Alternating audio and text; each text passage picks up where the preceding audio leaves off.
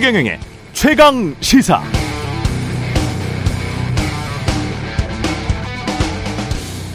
네, 미국에서 발표된 인플레이션 감축법에 따라서 앞으로 전기차의 보조금이 천만 원 정도 지급되는데요. 현대차 그룹의 아이오닉 5나 EV6는 이 보조금을 받지 못한다. 왜냐하면 현대차 그룹은 미국 내에서 전기차는 생산하지 않고 이번 인플레이션 감축법, 발효된 인플레이션 감축법은 미국 내 현지 생산되는 전기차만 보조금을 주기 때문이다. 관련 뉴스들이 계속 나오고 있습니다.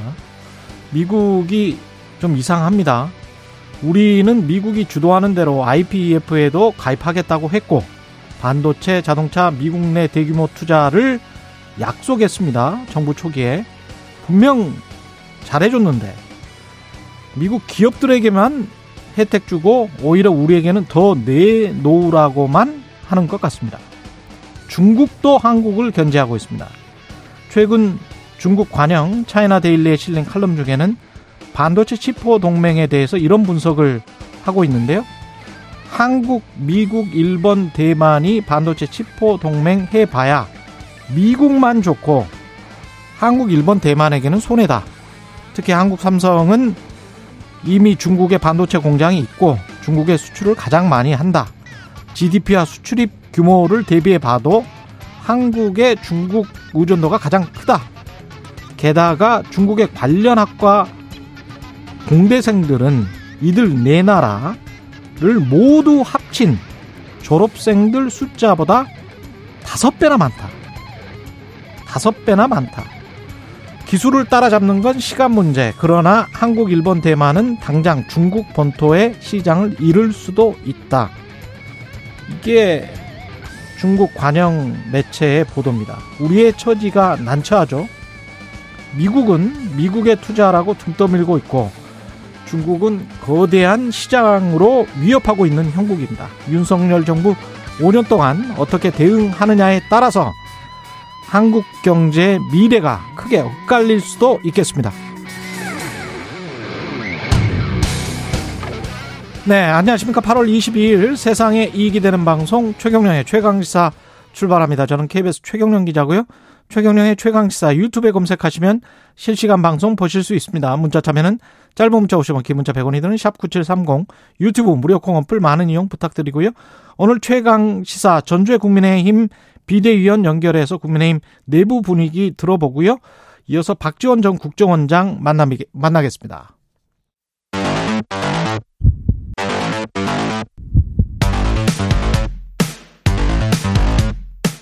오늘 아침 가장 뜨거운 뉴스 뉴스 언박싱 네 뉴스 언박싱 시작하겠습니다. 김민하 시사평론가 민동기 기자 나와 있습니다. 안녕하십니까? 안녕하세요. 네 오늘 뉴스 언박싱은 중간에 전주혜 국민의힘 비대위원회 인터뷰가 한 10분 정도 있고요. 그 다음에 1, 2부로 나눠서 진행이 되니까 한 55분까지 진행되니까요. 차분히 말씀을 그래도 부족하겠죠 시간이. 뉴스 언박싱을 예. 1, 2부로 나눠서 예. 네. 기대가 주, 됩니다. 예, 중간에 전주혜 국민의힘 비대위원회 인터뷰가 있습니다. 그리고 자 오늘 첫 번째 소식은 뭔가요? 그 대통령실이 개편이 좀 됐습니다. 예. 신설되는 정책기획수석에 이관섭 한국무역협회 부회장이 내정이 됐고요. 홍보수석에는 김은혜 전 국민의힘 의원으로 교체가 됐습니다. 그리고 국가안보실 이 차장이 공석이었는데 임종득 전 박근혜 정부 청와대 국방비서관이 내정이 됐습니다. 이관섭 내정자는 정통 행정관료 출신이고요. 이명박 정부 청와대 대통령 비서실장 보좌관, 한나라당 수석 전문위원 등을 역임을 했습니다. 김은혜 홍보수석 내정자 같은 경우에는 윤석열 대통령 당선인 대변인을 맡았습니다. 어, 천영범 홍보수석이 대외협력특보로 자리를 옮기게 됐는데요. 아무래도 김은혜 홍보수석이 앞으로 대변인이 맡았던 언론 브리핑을 상당 부분 주도할 것으로 일단 예상이 되고 있습니다. 그리고 일부 대통령실의 조직 개편도 좀 예, 이루어졌는데요. 원래는 국정과제 비서관이 대통령 비서실장 직속이었고 기획비서관과 연설기록비서관은 정책조정 기획관 산하에 있었거든요. 예. 이 모두를 정책기획수석 산하로 어, 두도록 했습니다. 아무래도 정책 관련 메시지의 전체 조율을 정책기획수석이 맞도록 이렇게 조정을 한 것으로 보입니다. 그러면 이관섭 정책기획수석 산하에 지금 비서실장 직속이었던 국정과제 비서관, 비서관, 기획비서관, 연설기록비서관 모두 정책기획수석 산하로 지금. 그럼 비서관에 세 명이 더 들어가는 거네. 그렇죠. 그러니까 예. 이게 정책기획수석의 권한을 이제 크게 주는 건데 그 이렇게 하면은 과거에 이제 정책실장이 그렇죠. 있었던 때랑 뭐 큰 차이가 있는 거냐라는 의문도 있는 게 차라리 이제 정책실장을 두고 이 정책 조율 역할을 더 크게 주는 게 맞지 않나 이런 생각도 좀 듭니다. 그 굳이 이제 수석 비서관의 격을 유지하면서 이 전체적인 어떤 조율 과제를 다 여기 몰아넣는 방식으로 하는 것이 이제 효율적인 것이냐 그건 이제 해봐야 알 것 같은데 근데 이와 관련된 이제 이 어, 비판이라든가 이런 것들은 언론에 그동안 이제 이 자리에서도 쭉 말씀드렸던 그런 이제 맥락으로 쭉 실리고 있습니다. 그러니까 어, 전반적인 어떤 국정의 쇄신이라든가 국정 방향의 전환이라든가 뭐 이런 것들이 필요한 건데 이 정책 기획의 정책 조정의 문제라든가 그다음에 이제 홍보의 문제라고 보는 것은 일면적인 것이다. 이런 지적이 많이 있는데 제가 좀 눈길이 가는 것은 오늘 조선일보 사설에 보면은 어 이걸로 끝나는 게 아니고 어, 불필요한 시비를 막기 위해서라도 특별감찰관 임명이 필요하다 이렇게 지적을 하고 있습니다. 그러니까 아. 인사와 관련된 잡음이라는 게 이런 조율 능력이 떨어진다. 뭐 이런 것도 있겠지만 이 어떤 의문의 인사들이 있는 거잖아요. 어떤 누가 추천해서 누가 그렇죠. 왜 여기 그렇죠. 어떤 업무를 하고 있는 건지 의문인 사람들이 있는 거고 예. 그런 것들이 이제 어 김건희 여사라든지 이런 부분하고 이제 어떤 인적 네트워크들하고 관련 있는 거 아니냐라는 지적들이 있기 때문에 조선일보 같은 경우는 사설에서 당정 협의를 통해서 여당이 먼저 특감관 특감관 추천을 주도하는 것도 방법이다 이렇게 지적을 하고 있습니다. 음. 그러니까 이런 것까지도 이제 논의해볼 필요가 있겠고 중앙일보 같은 경우에 오늘 기사를 보니까 어, 지금 대통령실 인사 전반에 대해서 지금 이 조사를 하고 있다 이런 보도도 있어요. 그게 무슨 얘기냐면 누가 조사를 해요? 대통령실이. 그러니까 대통령실이 자체적으로 그러니까 그렇습니다. 윤핵관이 어. 추천한 인사들까지 검증 대상으로 아마 삼을 것이다라는 내용입니다. 그러니까 이게 음. 지금 말씀하신 것처럼 윤핵관 추천 인사랄지 그리고 그, 그 보도에 이제 그대로 인용하자면 비선 그밖에 비선 추천 인사 뭐 이렇게 돼 있어요. 예. 그러니까는 그런 인사들까지 이제 걸러내기 위해서 작업을 진행하고 있다라고 하고 있거든요.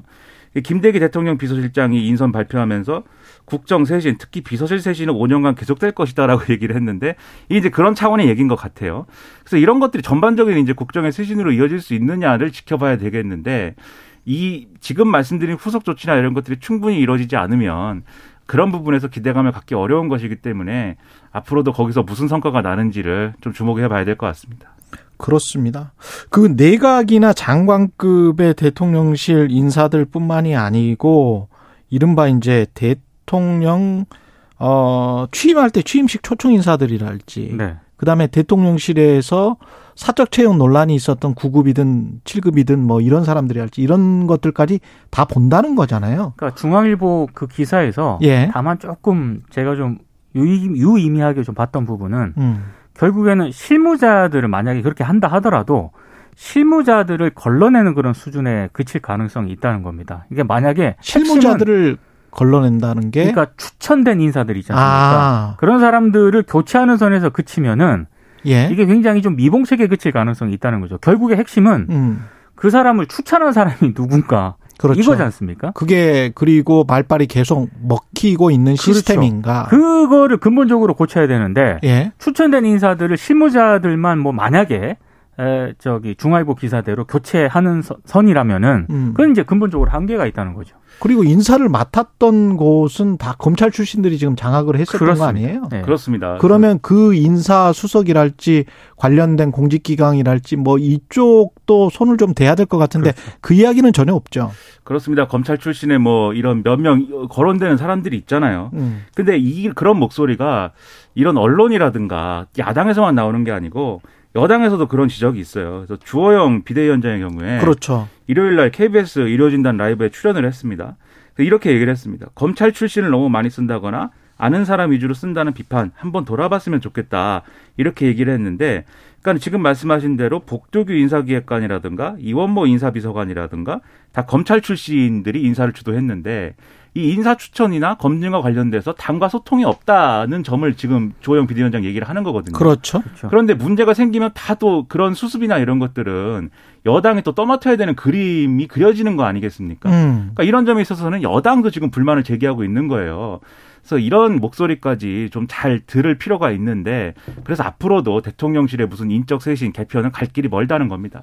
그러니까 당정 간의 어떤 권력 싸움까지는 아니지만 네. 어떤 권력 조정이라고 해야 되겠죠. 근데 이제 대통령실이 해왔던 실적이나 성과가 그렇게 많지 않다고 생각을 지금 판단을 하는 것 같고 네. 당에서는 국민의힘에서는 그래서 당이 어떤 것들은 이끌어가는 것도 있어야 되지 않을까 특히 정책이나 뭐 이런 것들은 잘 조율을 해봐야 되지 않을까 그런 분위기가 좀 형성이 된 것 같네요. 네. 그렇죠. 이제 조영 예. 비대위원장이 또 얘기를 한 게 그 5세 이 뭐 5세부터 이제 만 5세부터 그렇죠. 입학하도록 하는 그 정책과 관련해서서 당과 협의를 했으면은 그렇게 됐겠느냐 이제 이 얘기를 하고 있습니다. 방금 저 전조혜 의원이랑 제가 인터뷰를 했는데 비슷한 이야기를 하더라고요. 네. 저 이제 과거 예. 같으면은 당 정책위 의장이 사실 매일매일 이렇게 어떤 불거지는 어떤 정책 이슈라든가 음. 이런 것들에 대해서 각 부처하고 거의 매일매일 소통을 해 가면서 그런 이슈들을 이제 취합해가지고 어떤 입장을 가져야 될 것이냐 당의 입장을 정하고 뭐 이렇게 했다는 건데 예. 윤석열 대통령 취임 이후에는 거의 이제 그런 게 없다는 거예요 지금 음. 그렇다는 것까지 종합을 해보면은 이게 단지 이제 어떤 야당과의 관계라든지 언론과의 관계 이런 뿐만이 아니고 여당하고 당정 관계를 이게 뭐 항상 보면은 수직적이냐 수평적이냐 뭐 이렇게 그렇죠. 얘기를 하고 있습니다만 예. 수직이냐 수평이냐를 넘어서 가지고 일단 협조가 잘 돼야 된다. 음. 근데 그 점에 있어서도 한계가 지금 노출이 되고 있다는 거죠. 서로 간에 뭐가 진행되고 있는지는 알아야죠, 일단. 그러니까 예. 조용 비대위원장이 KBS 이제 진 1호 진단에 나와서 예, 얘기를 하지 않았습니까? 음. 근데 이제 변수가 좀 있는 게 아, 이렇게 이렇게 하는 게 바람직하다라고 저는 원론적으로 맞는 지적이라고 생각을 하거든요. 그렇죠. 근데 이제 예. 당권 주자들하고 이른바 그 친윤계 의원들과의 생각은 좀 달라요? 다를 수 있기 때문에 이게 음. 앞으로 이제 뭐 갈등이라든가 논쟁의 촉발점이 될 수도 있다. 저는 이런 생각을 좀 해보게 됩니다. 그러네요. 비대위가 지금 그런데 언제까지 지속될지는 모르는 상황이고 그렇죠. 1말 2초 뭐 이런 이야기가 네. 나오고 있지 않습니까? 전당대회 관련해서 빠르면 빠를수록 좋다라고 주장하는 네. 김기현 네. 의원 같은 분들도 있고 그래서 이 상황 자체는 비대위원 중에 한 분입니다. 이 전주혜 의원은 어떻게 보고 있는지 전주혜 의원 인터뷰를 좀 듣고 뉴스 언박싱 계속 이어나가겠습니다. 네, 국민의힘 비대위원 맡고 계신 전주회 의원 전화로 연결돼 있습니다. 안녕하세요, 의원님. 아, 예, 안녕하세요. 예, 예. 지금 저 수해복구 문제로 좀 연기가 됐었는데 처음에 할 때는 보통 국립현충원 가는데 오늘 방문하게 됩니까? 비대위원 전원이? 예, 그렇습니다. 이제 오늘 처음으로 이제 저희가 참배를 할 예정입니다. 지난 17일 회의에서는 어 이렇게 좀 집권 여당으로서 제 역할을 못하는 좀 부분에 대해서 국민들에 대한 죄송한 마음을 담아서 어 비대위원 전원이 국민들께 어 큰 그런 좀 사 사과의 인사를 하는 것으로 첫 회의를 시작했는데요. 이제 이어서 저희들이 오늘 현충원 참배하면서 어 집권 여당으로서의 이런 좀 어, 당의 어, 혼란을 빨리 수습을 하고 또한 집권 여당으로서 역할을 제대로 하겠다는 그런 각오를 어, 현충원에서 다시 다질 예정입니다. 그때 첫 회의에서 의원님은 이제 도로 자유한국당이 되면 안 된다 이런 말씀을 네. 하셨는데 이게 네. 또 어떤 의미이고 그렇게 안 되려면 또 어떻게 해야 될까요? 이제 그런 좀 발언을 한 것은 어 다른 부분보다도 이제 지난 어, 대통령 선거 그리고 지방 선거에서 사실 승리하게 된 것은 당의 변화가 있었기 때문이죠. 그런데 당의 여러 가지 변화 중에서도 사실 이제 그동안 외면받았던 그런 젊은 층 2030 세대가 어, 국민의 힘을 지지해 준 것이 저는 굉장히 큰 변화였다고 생각을 하고요. 근데 이제 이러한 그 당의 혼란스러운 상황으로 인해서 또 2030 세대의 또 마음이 둘러진다고 하면 어, 이것이야말로 이제 앞으로 있을 2024년 뭐 총선을 비롯해서 여러 가지 당의 사실 위기 상황인 것이고요. 어, 계속 좀 2030 세대가 좀 당에서 역할을 할 수 있고 또한 변화에 어, 앞장설 수 있는 좀 그러한 토대를 마련할 필요가 있다고 생각합니다. 김기현 의원은 저희 인터뷰에서 네. 이 전당대회 시기 가지고 새해까지도 네. 비대위 체제가 되는 건 얼토당토 않다. 예. 하여간 빨리 실시하는 게 좋다는 입장이고 주호영 비대위원장은 그렇지 않은 것 같습니다. 1월 말 2월 초 그런 이야기가 네. 나오고 있는데 어떻게 보세요? 시기는? 어, 시기는 좀 아직 그 저희가 확정된 것은 아니고요. 예, 그 여러 이제 좀 의견을 통해서 어, 또한 의원들과 좀 당원들의 좀 의견을 수렴하고 있는 그런 상황입니다. 다만 이제 저희가 아직 이제 갖춰본 결과가 그렇죠. 어, 나오지 않은 상황이라 어, 이 결과에 따라서 사실 그 전당대회 시기를 좀 정하는 것도 일부 영향이 있기 때문에 일단 저는 좀 개인적으로는 이 가처분 어, 사건의 저 결과를 본 다음에 어, 그 다음에 좀 정하는 것이 좋겠다. 어, 그렇게 생각하고 있습니다. 의원님도 판사 출신이셔서 이 가처분 신청 네. 관련해서는 어떻게 보고 계십니까? 법률적으로는? 지금 이제 지난주까지 이제 결정이 좀 안 나오다 보니까 뭐 이게 그러면은 뭐 어, 어느 쪽이 유리하냐 뭐 이러한 저 의견들이 분분하던데요. 예. 어, 제가 알고 있는 바로는 이제 가처분 결정이라는 것은 가처분 신문 종결이 된 이후로부터 한 2주일 좀 후에 나오고 있습니다. 그래서 어, 지금 이번 사건도 지금 지난주에 그 신문이 종결됐기 때문에 빠르면 이번 주 아니면 이제 다음 주에 나올 가능성이 크다.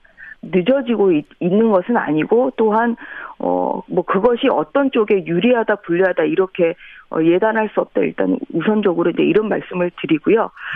저는 저희가 그러니까 기각될 가능성이 훨씬 크다고 생각합니다. 예. 어 근데 그 이유는 어 실체적인 부분 그러니까 이 상황이 이제 비상 상황이냐 아니냐 어, 이 부분에 대해서는 어, 당 의원총회 뿐만 아니라 어, 상임 전국위에서도 이런 판단을 그 내렸던 것이죠. 그래서 이러한 당의 비상 상황인지 아닌지에 대한 판단은 어, 이것은 좀 정치의 영역이지 사법의 영역은 아니다. 이런 것이 첫 번째 이유이고요.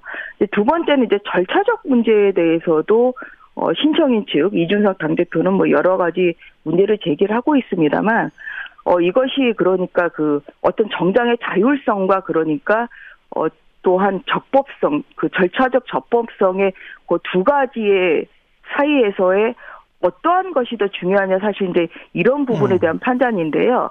어, 그러니까 그런 정당의 자율성을 어, 침해할 정도의 그런 큰 절차적인 아주 중대한 그런 절차적 위법이 있다고 하면 그것은 당연히 이제 어, 인용이 돼야 되겠죠. 가처분이. 그런데 네. 어, 저희가 봤을 때는 그 정도의 큰 위법성이 있지는 않습니다. 음. 어, 이러한 예, 절차적 그, 그러니까 어, 정당의 어떤 자율성 보다를 뛰어넘을 정도의 그러한 큰 절차적인 위법이 있는 상황이 아니기 때문에 예. 아 그런 면에서 어 이게 두 가지를 그러니까 비교 형량을 해봤을 때는 어 이러한 그런 정당의 자율성이 더 우선시 되는 상황이다. 어 그렇다고 하면 절차적 면에서도 결국은 별 문제가 없는 상황이라서 이 두 가지 점을 볼 때 결국은 기각될 확률이 훨씬 더 크다. 어 그렇게 생각하고 있습니다. 전당대회 시기 관련해서 한 가지만 더 질문을 드리면 네. 1월 초 언제 하느냐에 따라서 이준석 전 당대표가 출마할 수 있느냐 없느냐가 결정이 되더라고요. 6개월 그 징계 때문에. 어 그런 것은 아니고요. 이제 어제 그 주, 주호영 이제 비대위원장의 말씀이 예. 어 12, 그러니까 전 결국 후보 등록이 언제인가가 그렇죠. 중요하거든요. 그렇죠. 그런데 이제 전당대회를 12월에 실시를 하겠, 12월부터 시작해서 1월 말 2월 초에 이제 새로운 당대표를 선출하게 하는 것으로 하겠다 이렇게 말씀하시지 않았습니까? 예. 그래서 이제 가장 중요한 것은 후보 등록 시점이죠. 그런데 어 이러한 당대표 선출의 과정이 한 어, 40에서 50일이 걸리거든요. 음. 지금 민주당 같은 경우도 지난 7월 17일에 어 후보 등록을 했어요. 예. 근데 이제 8월 말에 결국은 어 종착점을 향해서 좀 달려오고 있는 거 아닙니까? 한 달 반 걸렸네. 아, 그렇기 예. 때문에 예 그래서 어 지금 아마 어 주호영 대 비대위원장이 말씀하신 그 전당대회 첫 시, 작을 어 이 정기국회 이제 끝나는 시점으로 잡 이제 그 잡으셨잖아요. 예. 이제 그러면 이제 그게 12월이 되는 거죠. 12월이 된다는 것은 후보 등록이 12월이 이제 된다는 의미로 저는 이해하고 있습니다. 그런 아, 의미로. 그렇기 때문에 예. 예, 그렇기 때문에 뭐 전당대회 어, 시기가 1월 말 2월 초라고 가정을 한다고 하더라도 음. 어, 후보 등록은 12월이기 때문에 이준석 어, 당대표. 이준석 당대표의 어, 출마는 물리적으로는 좀 어려운 상황이다. 불가능하다. 예, 지금 그 만약에 일정을 그렇게 잡는다면은 어 그렇 그렇게 좀 해석할 수 있을 것 같습니다. 마지막으로 주영 비대위원장이 KBS 일요진당과의 인터뷰에서 당정 관계에 네. 관해서 네. 야당 비판도 좀 반영하는 게 낫고 당정 관계를 당이 주도해야 한다. 이거는 상당히 뭐랄까요? 강력한 발언처럼 느껴지는데 어떻게 네. 보십니까? 당에서도 비슷하게 생각을 하고 있습니까? 어, 당정 관계는 이제 수평적 관계로 가야 되겠죠. 음. 그래서 어, 집권 여당으로서의 그 성- 윤석열 정부의 또 성공을 위해서는 어, 정책 역량이랄지 아니면 여러 가지 면에서 또한 뒷받침을 좀 해야 되는 뭐 그런 상황이죠. 어, 하지만 또 한편으로는 어, 뭐 전 그 정권에서는 뭐 집권 여당이 뭐 청와대 출장 소냐 뭐 이런 비판을 들을 정도로 어, 어떠한 그런 수평적 관계라기보다는 어떤 그런 뭐 뭐 좀 종속 관계 예. 예 예 예, 라는 그런 비판이 있지 않- 않았습니까? 저는 이제 저희는 이제 그런 비판이 생기지 않도록 어떤 그, 그 정부의 성공을 위해서 또 쓴소리나 뭐 아니면은 어떤 그런 조언은 또 충분히 하되 어, 한편으로는 또한 어 어떤 협력하고. 원팀이 돼서 예. 어, 성공하는 정부 또한 성공하는 집권 여당이 될 수 있도록 서로 어, 보조를 맞춰가고 어, 좀 하, 하자 이제 이러한 좀 생각을 가지고 있고요. 예. 국민의힘 비대위원이었습니다. 고맙습니다, 의원님. 네, 감사합니다. 네. 뉴스 언박싱 계속 이어 나갈까요? 아니면 교통 정보 들을까요? 아, 계속 이어 나가겠습니다. 그, 이준석이 화두긴 화두입니다. 지금 계속 그 이야기가 나올 수밖에 없고. 인터뷰를 들으면서요. 예. 고민이 많이 읽힙니다. 일단 당정 소통 구조도 일정 부분 좀 재편도 하고 싶고 음. 여러 가지 좀 혁신도 좀 하고는 싶은데 변수가 있잖아요. 일단 이준석 전 대표가 제기했던 가처분 신청 이번 주에 결과 나온다라고 하- 결과가 나올 예정이기 때문에 그 결과도 봐야 되고 그리고 전당대회 시기를 언제 개최할 것인가를 두고 지금 이 당권 주자들 사이에도 좀 이견이 있지 않습니까? 이 문제도 정리가 안 됐기 때문에 그렇죠. 여러 지금 저 인터뷰를 하면서도 고민이 좀 많이 읽히네요. 네. 경찰 수사 결과도 어떻게 나올지 지금 그렇죠. 모르는 거 그렇죠. 아니에요? 확정적이지는 않습니다. 예. 그러니까 비대위의 행보가 지금 상황을 주도하고 상황을 직접 관리하고 이런 거라기보다는 다른 여러 대- 이 외부적인 변수들의 종속 변수가 돼 있는 듯한 그런 모양새가 지금 돼버린 거거든요. 예. 그 당정 관계를 이제 수평적으로 가져가고 싶다라고 이제 말씀하신 거 저는 굉장히 이제 긍정적이고 음. 좋은 말씀이라고 생각하지만 예를 들면은 이제 어 김은혜 전 의원 홍보석으로 한다는 거에 대해서 얼마나 이제 당에서 의견을 냈는지 이런 것들도 좀 의문이긴 합니다. 예를 그렇죠. 들면 지금 언론에서 지적을 하고 뭐 이런 것들이 김은혜 전 의원 같은 경우는 이제 지난번에 재산 신고 이 선거 앞두고 재산 신고나 이런 것들에 문제가 있어서 재산 축소 신고 아, 아- 아 니냐? 축소했다는 선거법. 위반 혐의죠? 그렇죠. 그래서 예. 이제 경찰 조사도 받아야 되고 한데 그런 거에 대해서는 이게 문제 있는 거 아니냐라는 언론상의 지적도 있고 한데 음. 그런 거에 대한 어떤 고려라든가 이런 것들을 어, 당이 좀 지적을 하고 이래, 이렇게 했는지 이런 것도 의문이고 그 전반적으로 의지가 있다는 거에 대해서 평가하고 싶지만 그런 것들이 실제로 잘 관철될 수 있는 환경과 조건을 만드는 거는 비대위의 노력만으로 되는 게 아니라는 그렇죠. 거죠. 그게 좀 어, 그러네요. 걱정스러운 대목입니다. 법률적 부분들이 있고 홍보 수석이 또 경찰에 출두하느냐 마느냐 뭐 이런 여러 가지 문제가 얽힐 수도 있는 거고 게다가 이제 이준석 전 대표가 가만히 있지 않고 계속 인터뷰를 하면서 어 비판을 하고 있기 때문에 국민의힘 윤리위가 다시 열릴 가능성 또다시 징계를 할 가능성도 있지 않습니까? 그러니까 중앙윤리위원회가 오늘 열리긴 열립니다. 음. 그래서 오늘 그 수해복구 현장에서 비 좀 더 왔으면 좋겠다. 이 실언으로 무리를 빚었던 김정은 의원 있지 않습니까? 예. 징계 문제를 일단 논의를 오늘 할 예정이거든요. 근데 다만 이제 오늘은 징계를 개시할지 여부를 논의하는 자리이기 때문에 김 의원이 참석 대상이 아니긴 합니다만 사실 이 김 의원보다 더 관심을 모으는 게 이 자리에서 이준석 전 대표에 대해서 추가 징계에 나서는 문제까지 논의할 수도 있다. 이런 보도가 지금 나오고 있습니다. 예. 이게 왜 지금 주목을 받냐면은 이준석 전 대표에게 내려진 당원권 정지 6개월의 징계가 내년 1월 8월에 이제 풀리거든요. 음. 그러면은 내년 1월 8일 이후에 전당대회 후보 동력이 시작이 되면 이준석 전 대표의 대표가 직접 전당대회에 나설 수도 있는 그런 상황이기 때문에 예. 이른바 그 친윤 의원들 입장에서는 어, 최대한 이준석 전 대표가 출마를 못하도록 해야 되는 것 아니냐 이런 좀 분위기가 형성이 되어 있고요. 그래서 원천적으로 막기 위해서 뭐 추가 징계를 한다거나 아니면 이준석 전 대표의 성비위 의혹이 확인되거나 만약에 경찰 수사에서 거짓말한 그런 정황이 드러난다고 한다면은 추가 징계를 해야 된다. 이런 목소리가 지금 나오고 있기 때문에 있습니다. 예. 예, 이 문제가 어떻게 논의가 될 것인가가 상당히 좀 기초가 주목이 되고 있습니다. 그러니까 지난 주말 굉장히 시끄러웠어요. 무슨 뭐 청년 정치인들끼리도 편을 갈라가지고 뭐 나는 친윤이다, 너는 친인 이준석이다, 뭐 이러고선 싸우는데 그런 상황들이 이제 징계의 원인, 징계의 이유가 될 수 있다든가 뭐 이런 판단을 할 수 있다고 봅니다. 근데 지금 말씀하셨듯이 그 얘기로 가면은 반드시 이제 전당대회 시점에 대한 얘기로 갈 수밖에 없는데 그러다 보니까 이준석 전 대표는 언론 인터뷰 통해서 12월 달에 아마 후보 등록 끝날 것이다. 음. 1월 8일 이후에 후보 등록 진행하지 않고 이렇게 얘기를 하고 있거든요. 아마 그렇게 하겠죠. 근데 변수가 없지 않아요. 왜냐하면 비대위 주호영 비대위가 지금 전당대회를 늦게 해야 된다라고 주장하는 거에 근거가 뭐냐면 9월 10월에 정기국회하고 국정감사하고 뭐 이렇게 할 건데 그 기간 동안에 전당대회 하고 있으면 어떡하냐 이런 얘기거든요. 그렇죠. 근데 그러면 12월 달 연말에는 그럼 한가하냐면은 예산안 처리해야 되고 뭐 난리일 거예요, 그것도. 분명히 또 그때 또 다른 일이 있을 겁니다. 그렇죠. 예. 그리고 이제 지금은 내각에 있지만 혹시라도 이제 전당대회 출마하고 싶은 마음이 있는 사람들의 경우, 예를 들면 권영세 장관이랄지, 예를 들면 원희룡 장관이랄지, 이런 사람들은 언론에서 전당대회 출마 가능 주자로 분류를 하고 있는데, 이와 관련돼서 이제 내각의 어떤 개각 일정이나 이런 것들이 엮여가지고 시점이 변동되거나 하면은 충분히. 이 뜻대로 안 될 수 있거든요. 음. 그럴 경우에 어떻게 할 거냐? 그러면 1월 8일 이후에 후보 등록을 하게 되는 상황도 배제할 수 없기 때문에 그러니까 완전히 그럼 원천적으로 이준석 전 대표의 출마를 막아야 되는 거 아니냐 이런 논의 끝에 추가 징계 얘기하는 거 아니냐는 의심이 있거든요. 예. 그러니까 이게 앞으로도 계속 이런 식으로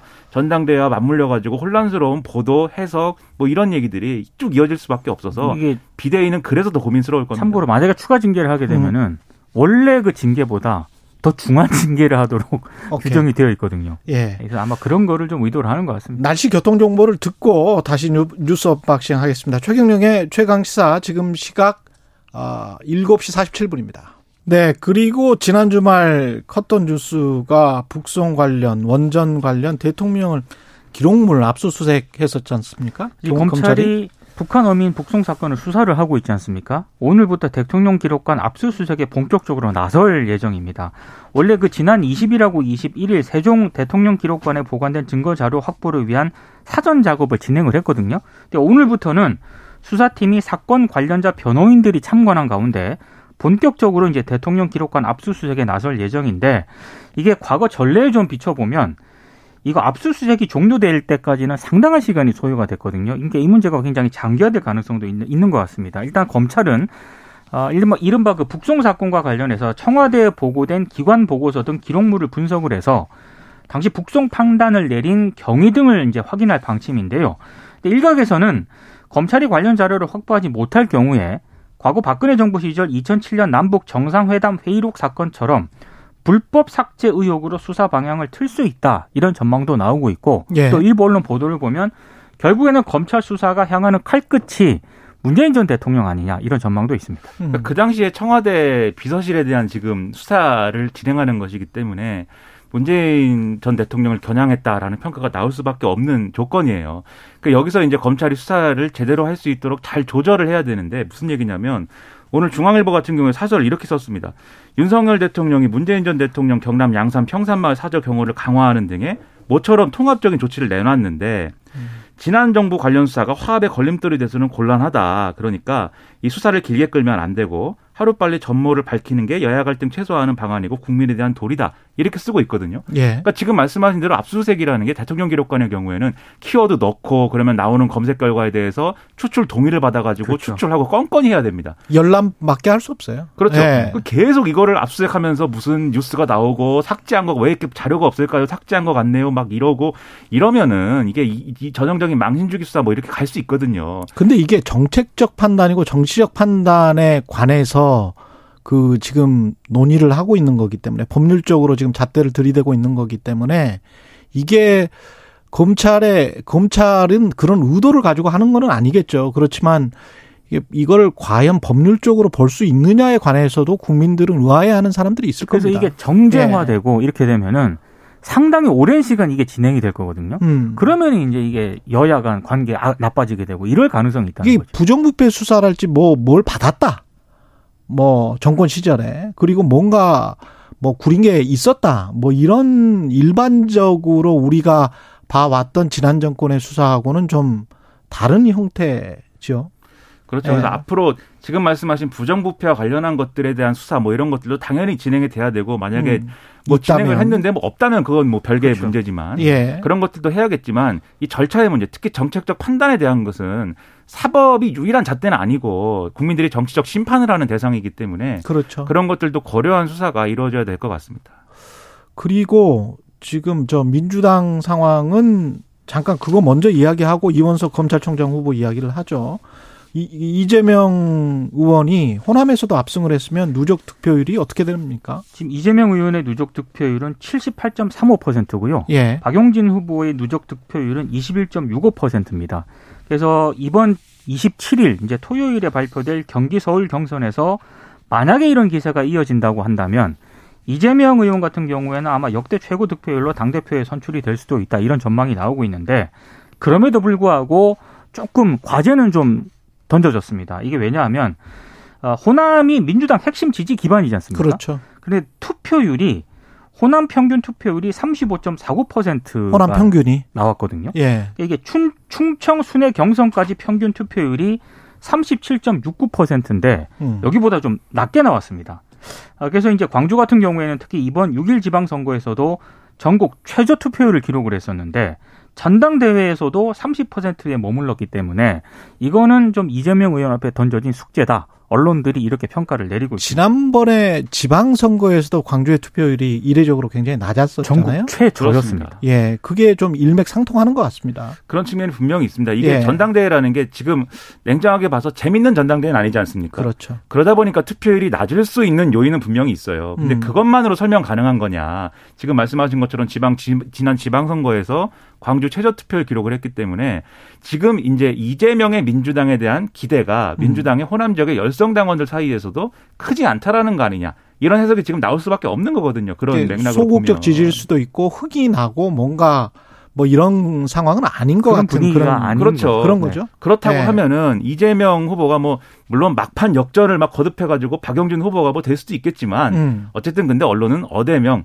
이재명 후보가 대표가 된다고 봤을 때 예. 이재명 대표 체제 민주당이 그 다음에 어떻게 하는가 지금 하는 대로 해서는 다시 이 호남의 지지나 신뢰를 회복하기 어렵다는 것을 보여준다는 겁니다 이게 그렇죠. 그거를 직시하지 않으면은 상당히 앞으로도 어려울 거라고 저는 생각합니다. 역으로 또 반명을 주창했던 후보들이나 그런 의원들도 당심이건 민심이건 뭔가를 얻지를 못했던 거 아니에요. 그렇죠. 그러면 네. 그런 점에 있어서도 어떻게 이후에 행동을 할 것인가 좀 돌아봐야 돼요. 제가 봤을 때 예. 민주당 앞에 던져진 숙제입니다. 예. 네. 엄청난 일이에요, 이게. 어떤 두 세력이 화학적 결합을 하지를 못하면 분명히 두 세력이 있는 것 같은데 저는 이게 친명 반명이 나누는 이분법적 분류를 굉장히 싫어하고 뭐 마찬가지입니다. 윤핵관도 마찬가지고 그렇지만 점점 더 외부에서 봤을 때도 짙어지고 있는 것 같아요. 그렇죠. 그런 분위기가. 네.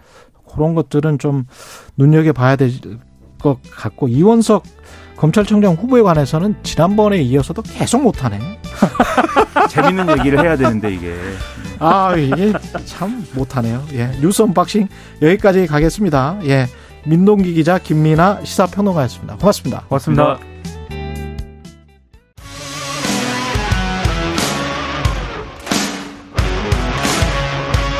오늘 하루 이슈의 중심 최경영의 최강 시사.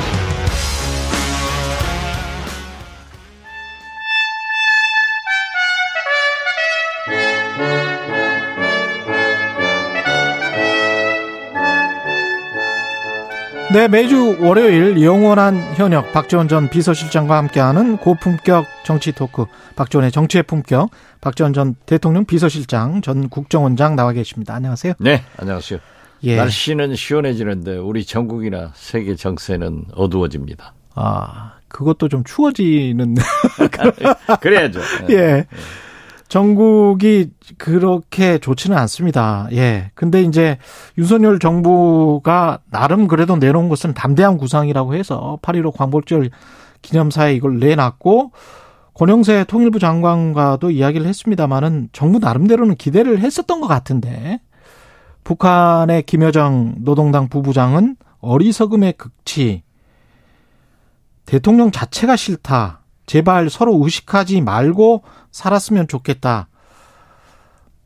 이건 외교적 워낙 뭐 북한이 외교적 언사를 안 하는 나라기는 합니다만은 좀 시, 심하게 말을 한 것 같습니다. 제가 보기에는 어떻게 보세요?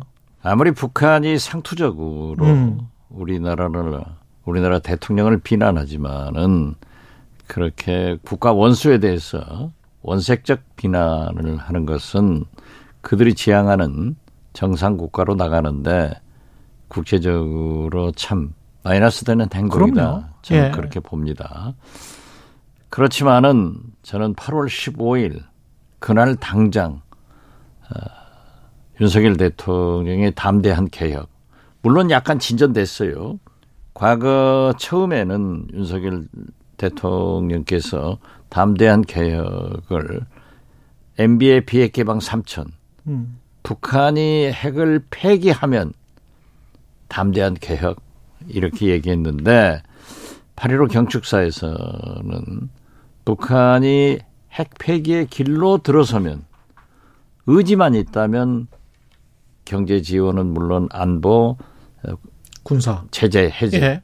이러한 문제도 어, 검토하겠다. 음. 굉장히 진전된 게지만은 저는 그걸 보고도 어떤 경우에도 김정은은 대화에 응하지 않는다. 거부할 것이다. 음. 라고 예측을 했는데 예측이 아니라 당연한 겁니다. 예. 네, 그렇게 했는데 그게 불행이 맞았고 그렇게 또 북한에서 강대 강으로 어, 우리 윤석열 대통령을 뭐 상대하지 않겠다. 뭐 인간 취급을 하지 않는 음. 그런 그건을 한 것은 윤석열 대통령께서 대선 과정이나 그 후에 에, 상당히 북한에 대한 강경한 발언, 즉 선제 공격, 음. 어, 벌장머리를 고치겠다 이런 것에 대한 그 일종의 반격을 했다 그렇게 봅니다. 근데 아까 당연하다 북한의 반응이 그렇게 말씀을 하셨는데 그 왜 당연하다고 생각하시는지 그게 이번 정부에 대해서 북한이 어떤 적개심을 가지고 있는 건지 아니면 북한이 늘상 해왔던 어떤 전략 전술 차원에서 미국과 상대를 하고 뭔가를 더 얻기 위해서 어떤 남한 정부의 길들이기 뭐 이런 차원인 건지 어떻게 보십니까? 지금 그 말씀하신 내용들이 복합적으로 복합적으로 나타난 거예요. 예. 어, 제가 22년 어, 전 2000년 6.15 정상회담에 김대중 대통령 특사를 했지 않습니까? 예. 그때 이제 50년 만에 우리가 남북 정상이 대화를 했고 역사적인 6.15 공동선언이 발표됐는데요. 그 후 22년간 물론 그 후 핵실험을 했습니다마는 세 가지 문제가 숙제로 남아 있습니다. 음. 한미일 아 죄송합니다. 남북미 삼국 간의 네. 북핵 인권 한미 군사훈련 예. 이 세 가지가 남아 있는데 북핵은 이제 잘 아시고 예. 인권은 22년 전 저에게도 요구했던 북한에 바라는 거예요. 음, 미국이. 그렇죠. 이 한미 군사훈련의 중지는 북한이 바라는 거예요. 그렇죠. 그리고 어, 그 후 8.15 때 제가 북한에 갔을 때 김정일은 자기 아버지 김일성 수령으로부터 유훈을 두 가지 받았다. 첫째는 미국과 수교를 해서 체제 보장을 받으라. 두 번째 역시 미국이 경제 제재 해제를 통해서 경제 발전을 해라. 어. 이렇게 얘기를 했거든요. 다 미국으로부터 그렇죠. 하나도 미국이고 열도 미국입니다. 북한은. 그게 유운이었어요. 네. 그렇죠. 예, 그리고 이제 사실 트럼프 대통령과 김정은 회담이 잘 문재인 대통령의 중재로 잘 이루어졌잖아요. 예. 그리고 이제 싱가폴 회담에서 합의가 됐어요. 음. 점진적. 단계적 음. 행동 대 행동. 미국이 이만큼 제재 해제를 하면은 북한은 이만큼 핵을 폐기한다. 예. 그런 게 합의됐는데 그게 이제 하노이 회담에서 깨져버렸단 말이에요. 음, 예. 그랬죠. 그렇기 때문에 지금 현재 김정은이 미국 우리나라에 바라는 것은 주장하는 것은 적대적 행동을 하지 마라. 즉 한미 군사훈련 하지 마라 이거예요. 예. 두 번째로는 경제제재 해제를 해라. 그 해제는 점진적 행동 대 행동이다. 음. 즉 싱가폴 회담을 그대로 주장하고 있는 거예요. 그렇지만은 그 위에는 어떤 대화도 나오지 않겠다라고 해서 지금 미국과의 대화도 제가 보기에는 뭐 물밑 대화도 없는 것으로 알고 있습니다. 북한이 예. 예. 마찬가지로 모르겠습니다만은 우리 정부에서도 물밑 대화가 없는 것으로 알고 있습니다. 참고로 음. 북한은 대개 사회주의 국가가 그러하지만은 중국 중공도 미국과 수교할 때 키신저의 물밑 대화가 있어서 됐지 않습니까? 예. 6.15 정상회담도 저와 북한 특사의 물밑 대화의 결과였어요. 그렇죠. 그렇기 때문에 항상 사회주의 국가는 또 모든 외교가 물밑 대화가 필요합니다. 어. 근데 아직까지 제가 알고 있기로는 없는 것으로 알고 있는데요. 음. 지금 특히 북한이 대면 물밑 대화를 하지 않는 것은 코로나가 음. 지금 3년째 일체 그 인적 교류를 하지 않고 있지 않습니까? 예. 심지어 그들이 혈맹이라고 하는 중국의 중국. 평양 주재 대사도 지금 3년째 받지 않고 있어요. 그렇기 때문에 지금 현재로는 굉장히 어렵지만은 저는 그 김일성의 유훈이나 어? 북핵 인권 한미 군사훈련 예. 이런 문제나 지금 현재 싱가폴 회담을 준수하자. 그리고 김정은이 요구하는 적대적 행동, 음.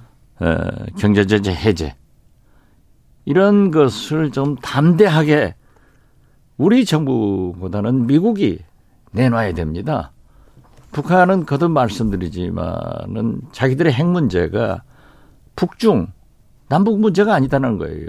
음. 북미 간에 해결할 문제고 실제로 세계에서도 그렇게 보고 있습니다. 그래서 저는 윤석열 대통령께서 담대한 개혁은 결국 미국과 지금 여러 가지 얘기한 이런 배경을 잘 검토해서 미국으로 하여금 담대한 개혁을 내서 그것을 가지고 물밑 접촉을 통해서 김정은을 설득하는 그런 과정이 필요하다. 저는 그렇게 생각합니다. 그런데 권영세 장관은 미국과 우리가 지금 현재 지난 정부와는 달리 굉장히 가까운 사이이기 때문에 우리가 경제 제재 해제든 어떤 거를 한다고 하면 주도권을 가지고 해줄 수 있다. 이미 양어를 받은 것처럼 그런 식으로 이제 이야기를 했는데 거기에 관해서는 어떻게 생각하십니까? 그렇게 하시면은 굉장히 좋은 일이죠. 예. 지난 정부가 잘못했다고 비난을 받더라도 예. 어, 미국과 함께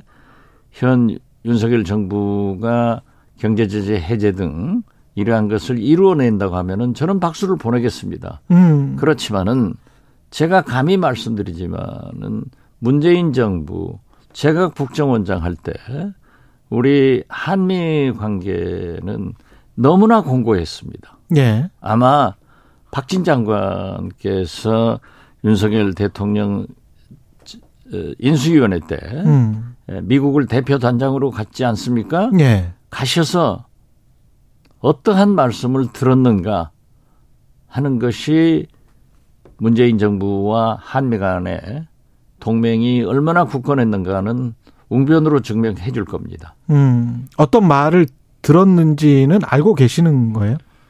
저는 알고 있습니다. 그렇지만은 예. 그러한 얘기를 하는 것은 한미 않다. 정보 당국 간에 지켜야 될 금도이기 때문에 말씀하지 않지만은 음. 물론 모든 역사는 발전하기 때문에 문재인 정부보다 한미 동맹 관계가 현 윤석열 정부에서 더 좋아진다면 굉장히 좋은 거죠. 좋은 일이죠. 네. 네. 그리고 특히 대북 문제에 대해서 저도 이 에, 윤석열 정부에서 가장 높이 평가하는 장관이 권영세 통일부 장관, 박진 외교부 장관이에요. 음. 제가 여러 차례 얘기했습니다마는 권영세 장관께서 그렇게 문재인 정부보다 더 좋아서 음. 대북 제재 해제 같은 것을 과감하게 할 수 있다. 굉장히 좋은 일입니다. 음. 꼭 그렇게 하시라고 그러세요. 미국의 지금 상황은 어떻게 보십니까? 중간 선거 때문에 그리고 트럼프 전 대통령이 지지하는 그 의원 후보들이 지금 다 이기고 있지 않습니까? 그렇죠. 프라이머리에서. 그렇죠. 예. 그래서 바이든 대통령은 사실 국내 문제도 지금 굉장히 복잡하고 중국 문제 복잡하죠. 우크라이나 전쟁 있죠. 인플레이션은 뭐 아직도 여전히 심각한 상황이라 이 북한 문제에 어떤 관심을 기울일 수 있는 상황인지 모르겠습니다. 지금 뭐 상당히 후선으로 밀려 있다고 보는 것이 지금 지적한 대로 옳습니다. 예. 지금 현재 우크라이나 전쟁만 하더라도 또 세계 경제, 물가 여러 가지가 있지만은 미국이 하나 좋은 것은 실업률이 좋아요. 그렇죠. 예. 네. 고용 창출을 많이 해가지고 왜냐하면 make it in America. 예. 미국에서 생산해라. 우리나라 기업들도 얼마나 많이 미국에 투자를 했습니까? 음. 또 그러고 리쇼링 돌아온단 말이에요. 미국의 기업들이 그렇죠. 돌아와서 이제 하기 때문에 고용 창출은 많이 돼서 실업률에서 굉장히 호평을 받고 있지만은 어려운 건 사실이에요. 음. 하나 재밌는 것은 우크라이나에서 그 공부를 실은 배가 네 척이 출항했는데 그 네 척 중에 한 척이 우리 군사랑으로 온다는 외신 보도가 있더라고요. 어, 네, 예. 그 연합뉴스 선재규 국장이 음. 이렇게 하는 걸 보니까 예. 그래서 그런 걸 보면은 우리가 지금 그 우크라이나 전쟁 중에도 음. 러시아하고 중국하고 여러 가지 국제 문제가 결려 있어요. 음. 그렇기 때문에 미국이 어렵죠. 저는 만약에 지금 오늘부터 군사훈련이 한미 군사훈련이 시작되지 않습니까? 예. 제가 볼 때 절대 김정은이 그대로 없는 것처럼 보고 넘어가지는 않을 것 같아요. 아 그래요? 예, 최소한 미사일이나 ICBM급에 해당하는 것을 발사하지 않을까 음. 이렇게 보고 저는 지금 이 북한이 제가 특사를 할 때부터 22년 전부터 김정일 굉장히 말을 했거든요. 예. 예. 그리고 김정은도 마찬가지 아니에요? 지금도 이제 음. 적대적 행동, 군사훈련 하지 마라 예. 있는데 저는 북한 핵 문제는 미국 관계이기 때문에 11월 중간 선거가 있기 전 음. 반드시 핵실험도 할 것이다. 아. 미국도 예측하고 있지 않습니까? 북한이 예. 그리고 이번에 북한은 핵실험을 해야 자기들의 기술 향상을 증진된 것을 세계에 과시할 수 있습니다. 음. 이번에는 큰 폭탄이 아니라 예. 폭발력이 아니라 소형 경량화, 아. 가벼워지고 적어진 핵탄두 실험을 해야 이제 미사일에 탑재돼 가지고 그것도 다탄두에 미국 본토까지 날아갈 수 있다 하는 위협을 보이기 위해서도 중간 선거 전에 바이든 정권의 타격을 입기 위해서도 할 것이다. 그래서 저는 오늘부터 시작되는 한미 군사 훈련도 음. 어떤 북한의 도발이 있을 것이다. 음. 그리고 핵실험은 미국 중간 선거를 겨냥해서 만지작거리고 있다. 저는 그렇게 봅니다. 국내 정치 관련해서는 대통령실이 개편이 됐습니다. 2실 7수석 체제가 이제 된 건데 어떻게 보세요? 김은혜 전 의원이 다시 이제 홍보 수석이 됐고. 글쎄요. 예. 홍보수석이 개편되고 정책기획수석이 신설돼서 예. 이제 윤석열 대통령은 작은 대통령실을 표방했는데 음. 이제 자꾸 커지더라고요. 예, 커지는데 예. 100개의 수석실을 만들더라도 잘만 하신다 하면은 국민이 누가 반대하겠어요. 그렇죠. 그러나 예. 홍보수석을 경질하고 정책 수석을 신설한다고 해서 잘 될 것인가? 음. 심지어 오늘 아침 조선일보 사설에도 어? 이번 어, 인적 개편 이것으로 한 번으로 음. 어, 해서는 안 된다. 예. 친인적 관리 같은 게 지금 문제가 되고 있잖아요. 특별감찰관. 예. 예. 이러한 문제도 해라. 어?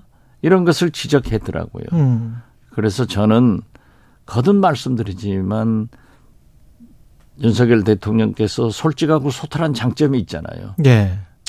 100일간 국민 여러분에게 죄송했다. 음. 그리고 과감한 인적 개편을 하고 협치를 시작했다고 하면은 상당히 좋았을 건데 두 사람 고체하고 다 했다라고는 국민이 용납하지 않을 겁니다.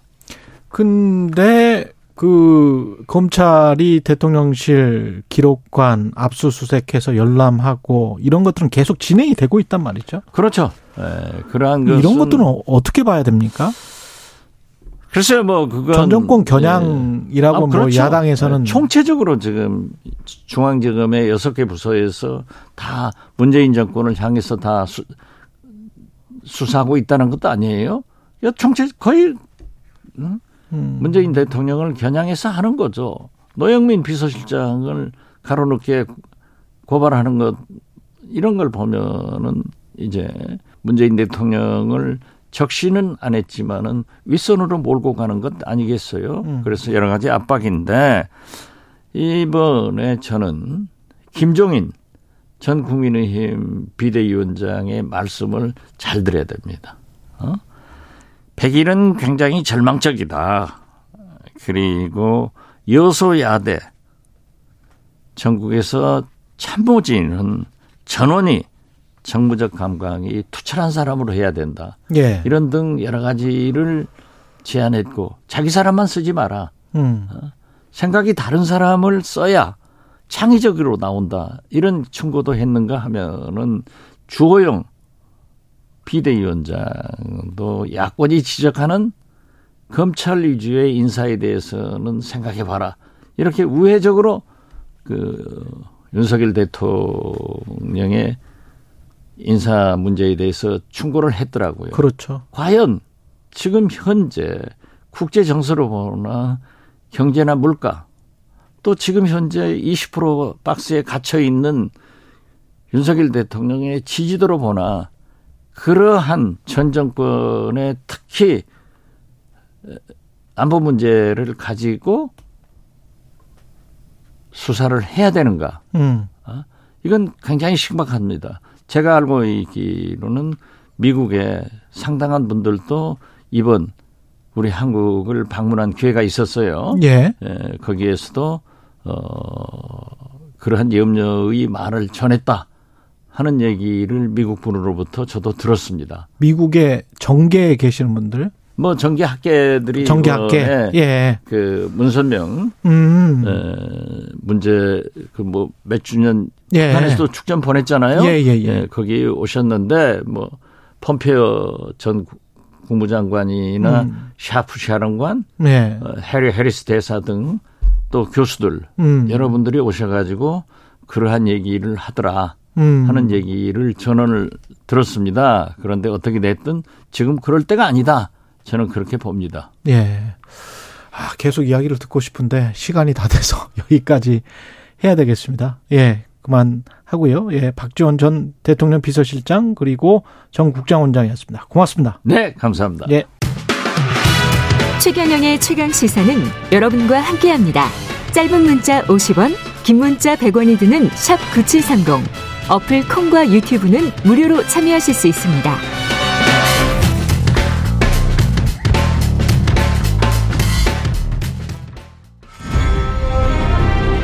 공정, 공익, 그리고 균형. 한 발짝 더 들어간다. 세상에 이익이 되는 방송. 최경영의 최강 시사.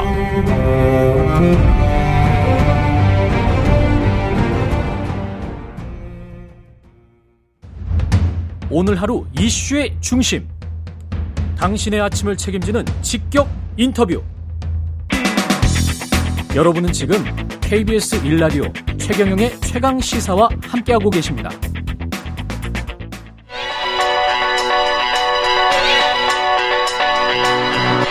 최강 시사 김봉신의 눈.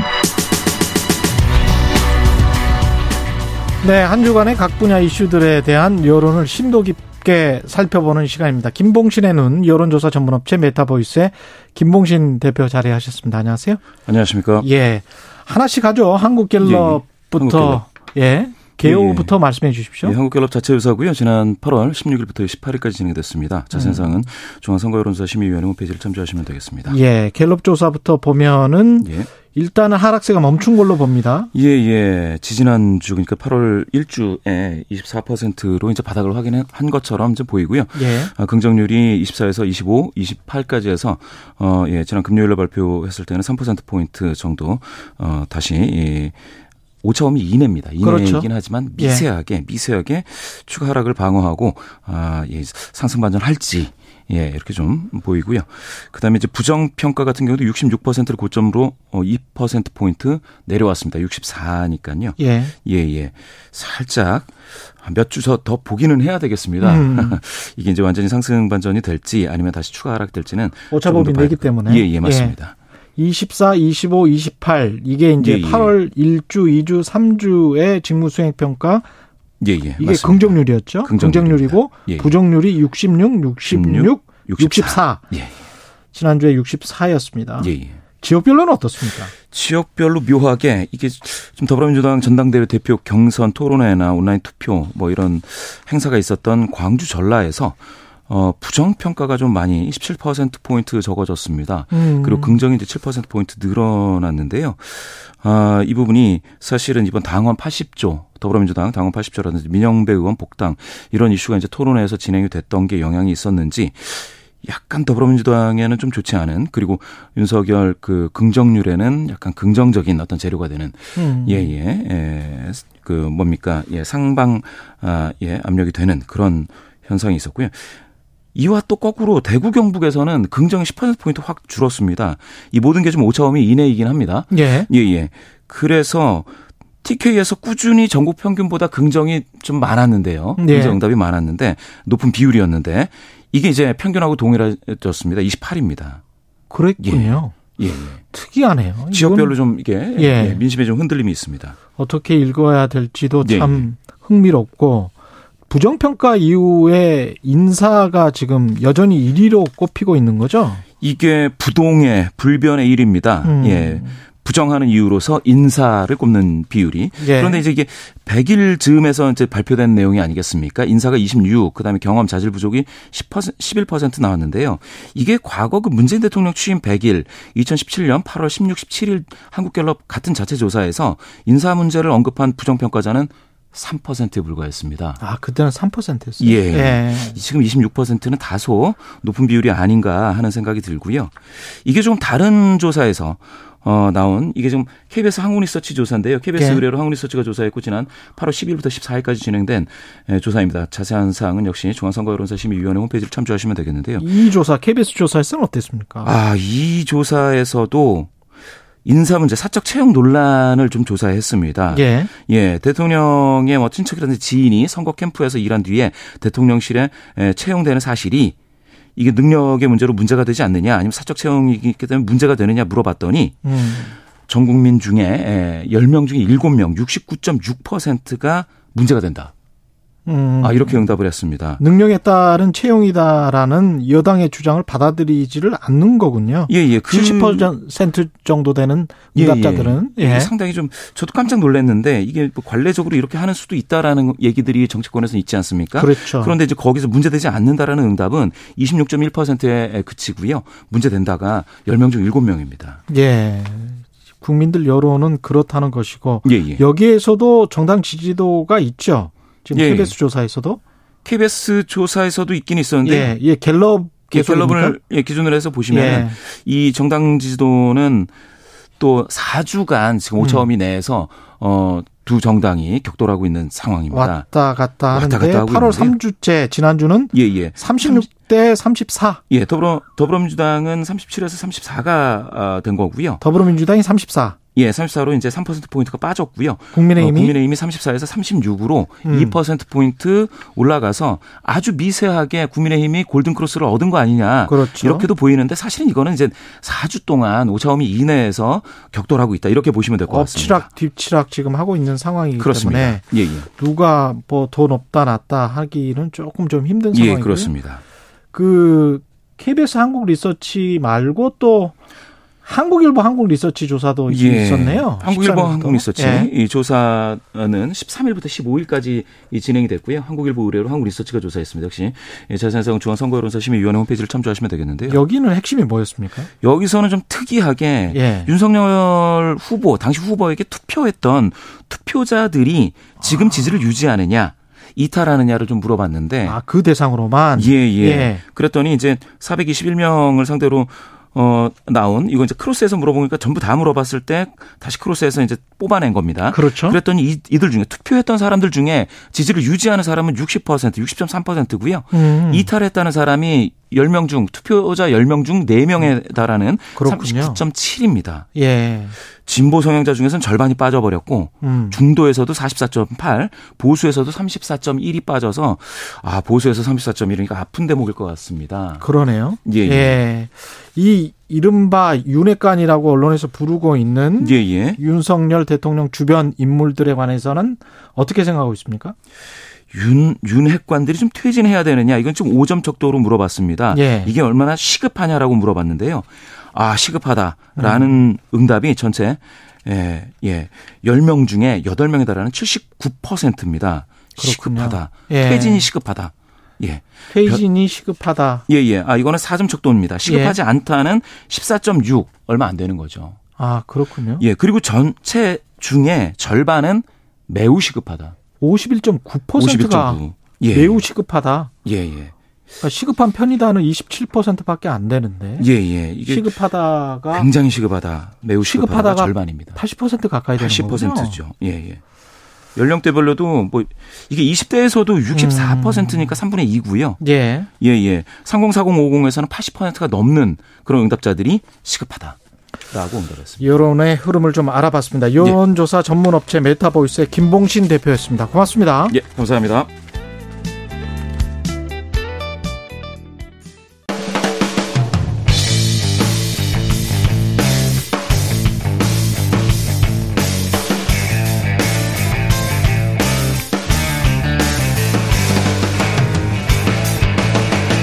최경영의 최강 시사.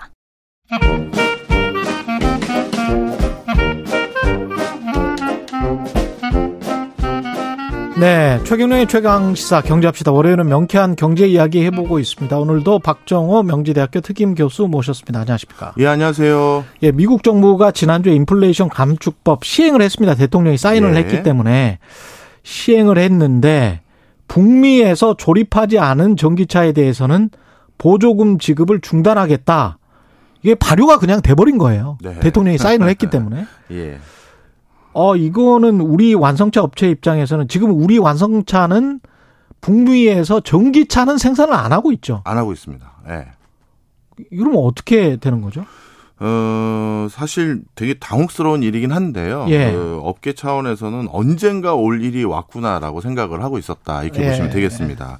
요 맥락을 좀 이해시켜 드리기 위해서는 어쩔 수 없이 약간 이 전에 있었던 어, 상황인 태양광 업체에 대해서 미국과 중국의 견해를 좀 말씀드려야 될 것 같은데요. 예. 어, 사실 미래 산업이라는 건요. 그 산업이 언제쯤 도래할지는 아무도 잘 모르지만 방향성은 다 정해져 있습니다. 그렇죠. 예를 들어서 전기 자동차, 자율주행 자동차, 인공지능, 태양광 등등. 이건 뭐 언젠지 모르겠지만 결국 올 미래잖아요. 되겠죠. 맞습니다. 네. 그런데 이러한 신수종 산업 또는 미래 산업에 있어서 항상 그 지금까지 전개된 흐름이 중국에게 모든 어 산업 생태계를 다 뺏겨가고 있었었어요. 음. 그걸 볼 수 볼 수 있는 가장 전형적인 판이 바로 태양광이었는데요. 예.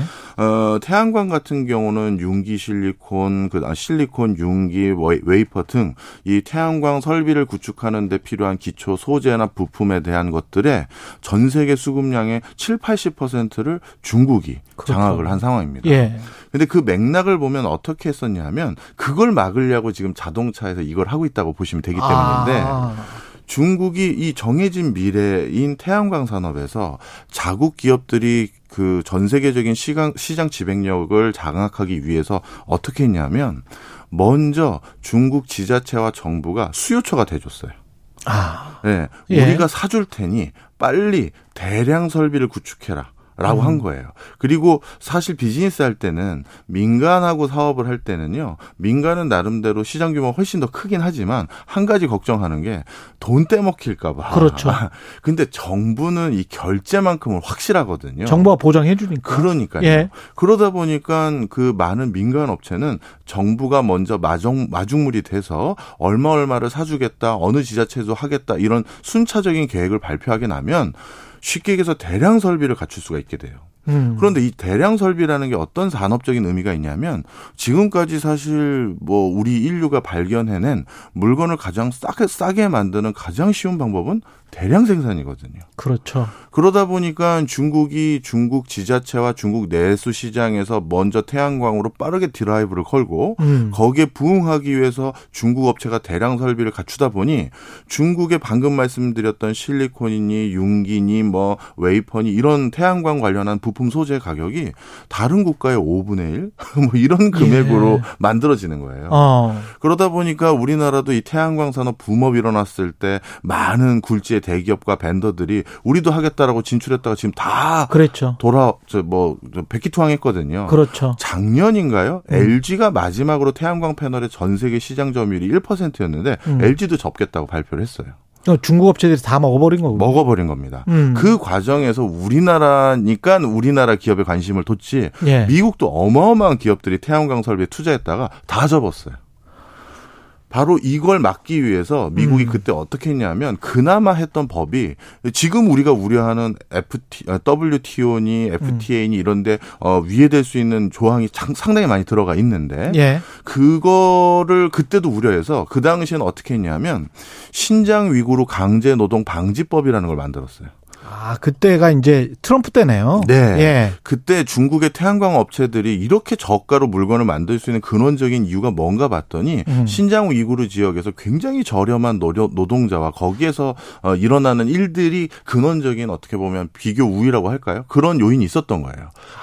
그래서 신장 위구르 지역에서 강제 노동이 일어나는 그런 것으로 만들어진 물건을 안 사겠다 이렇게 했는데 음. 이 법이 너무 효과가 약했던 거죠. 그렇죠. 자, 그래서 결과는 어떻게 됐느냐. 지금은 태양광 산업에서 A부터 Z까지 일괄 공정을 갖춘 나라는 중국이 유일하고요. 다른 나라는 다 산업이 거의 고사 직전까지 와 있었습니다. 예. 자, 그런데 작년에 중국의 자동차 산업이 어떤 상황이 됐냐면요.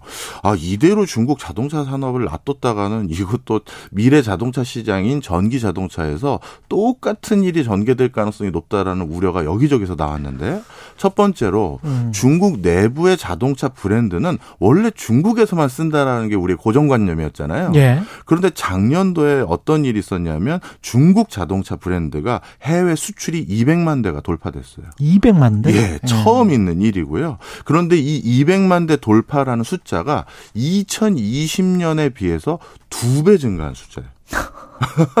그러니까 얼마나 급성장하고 있는지 쉽게 알 수가 있고요. 예. 그다음 뿐만 아니라 그 자동차라는 건 원래 고급 차를 만드는 기술이 있어야지만 그렇죠. 거기 들어갔던 기술이 중저가로 내려오는 거거든요. 그렇죠. 그래서 고급차 자동차 시장을 누가 가지고 있느냐가 굉장히 중요한데 음. 중국에서는 고급차 시장을 30만 위안 우리나라 돈으로 한 5,500만 원 정도 될 텐데요. 예. 이 정도 이상이 돼야지만 고급차 시장이라고 부르는데 여기에서도 중국 자체 브랜드가 약진을 보이고 있어요. 약 아. 9만 대 이상 판매된 것도 이번이 처음이었어요. 작년이. 어, 특히 니오하고 리오토라는 두 브랜드가 아주 큰 각광을 받았는데요. 그러다 보니까 이 추세대로 갔다가는 어 자동차 전기 자동차 시장에서의 산업 생태계도 중국에 편향되는 형태로 가게 될 가능성이 높다라고 판단한 거예요. 그래서 네. 그래서 그, 미국은 미국은 그래서 그냥 어 누가 봐도 노골적으로 중국 시장을 배제하기 위한 법안을 만든 거예요. 자동차를 미국 내에서 생산해야지만 우리가 사줄게. 왜냐하면 전 세계 자동차 시장의 1등이 미국이긴 하니까요. 그렇죠. 그런데 여기서 그러면 그동안 그런 많은 자동차 회사들이 어디서 생산해 왔느냐? 미국 아니면 중국이라고 봐도 과언이 아니거든요. 그렇죠. 그래서 네. 이제 중국에서 어느 정도 생산해서 우리한테 선정만 한 것도 받지 않겠다. 이런 의미고요. 아하. 여기서 생산해야 된다는 거고 또 한 가지 이것만 가지고는 또 예전에도 이렇게 통상 압박이 이런 식으로 있었을 때는 음. 진짜 나사 조일 거 빼고는 다른 데서 다 만들어서 그렇죠. 각각만 선적해서 음, 미국 본토에서 조립해서 여기서 조립했습니다 한 적이 있었거든요. 그렇죠. 그러다 보니까 이번에 하나를 더 넣은 건데 음. 어그 가장 중요한 그 부품인 전기 배터리 배터리 예 배터리에 들어갈 원료 이런 것들도 중국산을 써서는 안 된다 이렇게 명시가 되어 있어요. 큰일 났네. 그 네. 오바마 때 생각을 해보면 뭐 한 50% 정도 부품만 해서 미국에서 조립하면 된다.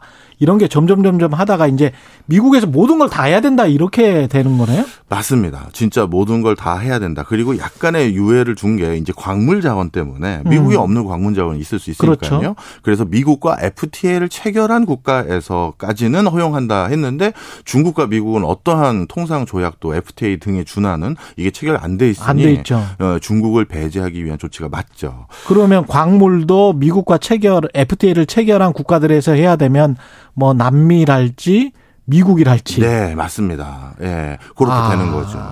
자, 그런 맥락에서 이제 자동차 업계의 어떤 미래 생태계도 어 중국을 배제하고 미국 중심을 하려고 하는데요. 여기서 하나가 더 중요한 게 있습니다. 음. 전기 자동차가 이슈화되기 시작하면서 자동차를 네. 구매하는 소비자들의 그 관점이 바뀌었어요. 맞아요. 예전에는 네. 고급차, 뭐 독일을 중심으로 한 고급차 살까 그냥 국산차 살까 이런 약간 그런 관점이었는데 음. 이제는 독일 자동차 살까 뭐 국산차 살까 이게 아니라 전기차 살까 아직 한 번 더 내연 기관으로 된 자동차 살까 이 소비의 패러다임이 바뀌었거든요. 그렇습니다. 이렇게 패러다임이 바뀌었을 때는 사실 후발 주자들이라든가 라이징 스타들이 비집고 들어갈 틈이 생깁니다. 그게 테슬라였고. 그게 테슬라고 사실 미국 내부에선 테슬라보다도 현대차를 더 무서워했어요.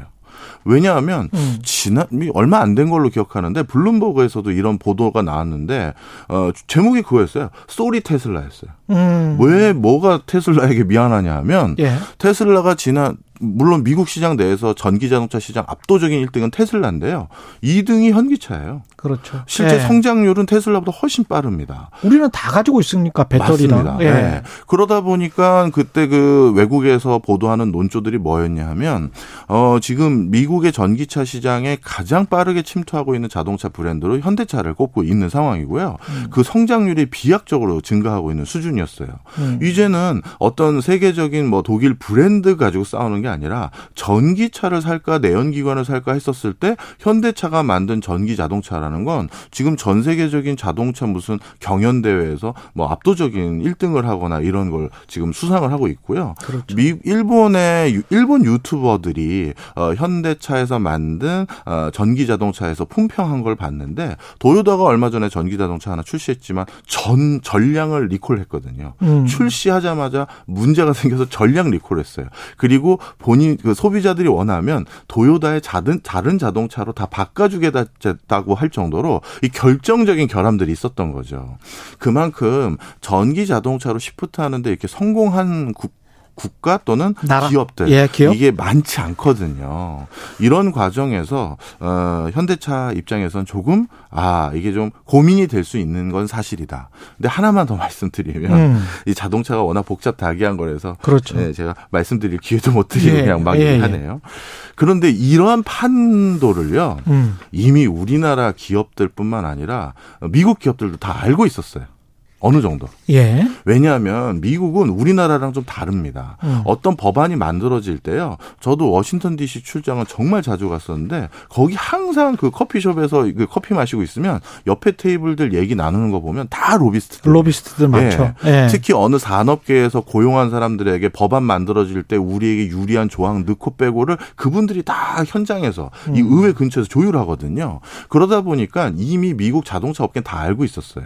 왜냐하면 GM, 포드 뭐 이런 회사들이 배터리 온라인을 맺은 회사들이 중국계가 아니거든요. 가격으로 따지면 중국이랑 맺는 게 훨씬 더 쌈에도 불구하고 우리나라 배터리 3사와 배터리 공급 계약을 이미 다 체결을 해놨어요. 맞습니다. 예. 이것은 이미 어느 정도 이런 법안이 만들어지기 전에 음. 어, 각각 중요 분야의 산업계의 목소리를 다 듣거든요. 중국제 쓰면 안 된다. 그렇죠. 그런 예. 것들이 이미 업계에 알려진 상황이고요. 그런 과정에서 현대차만 이 사실을 몰랐겠느냐? 저는 그렇게 보지는 않아요. 그렇죠. 그런데 이 자, 전기 자동차를 만드는 것을 해외 공장을 만드는 데는 상당히 내 외부적인 인프라의 도움이라든가 음. 인력 수급이라든가 이런 것들이 굉장히 필요한데 바로 나갈 수 없는 부분은 있었겠죠. 완성차로서. 그, 그렇겠죠. 하지만 지난번 바이든 대통령 왔었을 때 이미 전기 자동차와 관련된 공장을 어, 증설하기로 약속을 했었었고 음. 그리고 이번에 발효된 내용도 단계적으로 그걸 확장하기로 했거든요. 네. 그 시차를 조금 발빠르게 해야 될 뿐인 것이지 아. 우리나라 업체 상당 부분은 이미 알고 있었었고요. 그걸 하나 더 알 수 있었던 게 배터리와 관련된 부품들. 음. 배터리는 우리나라가 만들지만 그 소재는 중국에서 의존하는 비율이 올해 년도는 한 80% 이상이 되거든요. 예. 음극재니 양극재니 이런 것들이. 그런데 작년 올해 우리나라 2차 배, 2차 전지 그 벤더들이 이 음극재 양극재를 비롯한 이런 분야의 대거 증설이라든가 설비 투자를 더 늘려왔어요. 음. 그러니까 우리 내부에서도 야 이거 조만간 심상치 않은 기조가 있을 거라는 건 알고 있었고 네. 그래서 지금까지 중국 부품이나 소재에 많은 의존이 한 건 사실이지만 아마 산업 판도가 2, 3년 안에 우리가 크게 바뀔 수 있는 교두보는 이미 산업계에서 준비를 좀 하고 있었다 이렇게 말씀드립니다. 근데 점유율이라는 게 초반 점유율이 굉장히 중요한데 네. GM, 포드, 테슬라가 초반에 치고 나가서 미국의 가장 큰 세계에서 가장 큰 규모의 시장을 장악을 해버린다면 현대차한테 기회가 없는 게 아닌지 그런 생각도 들고 2, 3년 안에 완성차 공장을 만들 수 있을까요?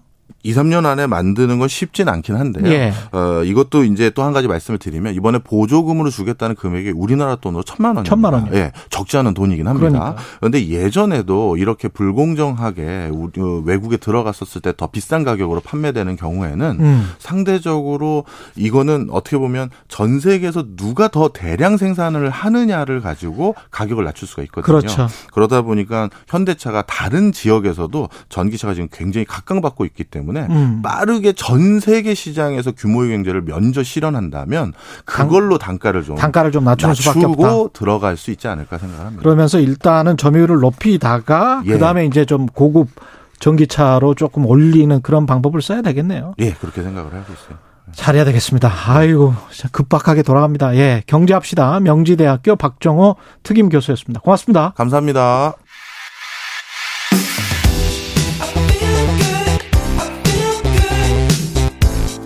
세상에 이익이 되는 방송 최경영의 최강 시사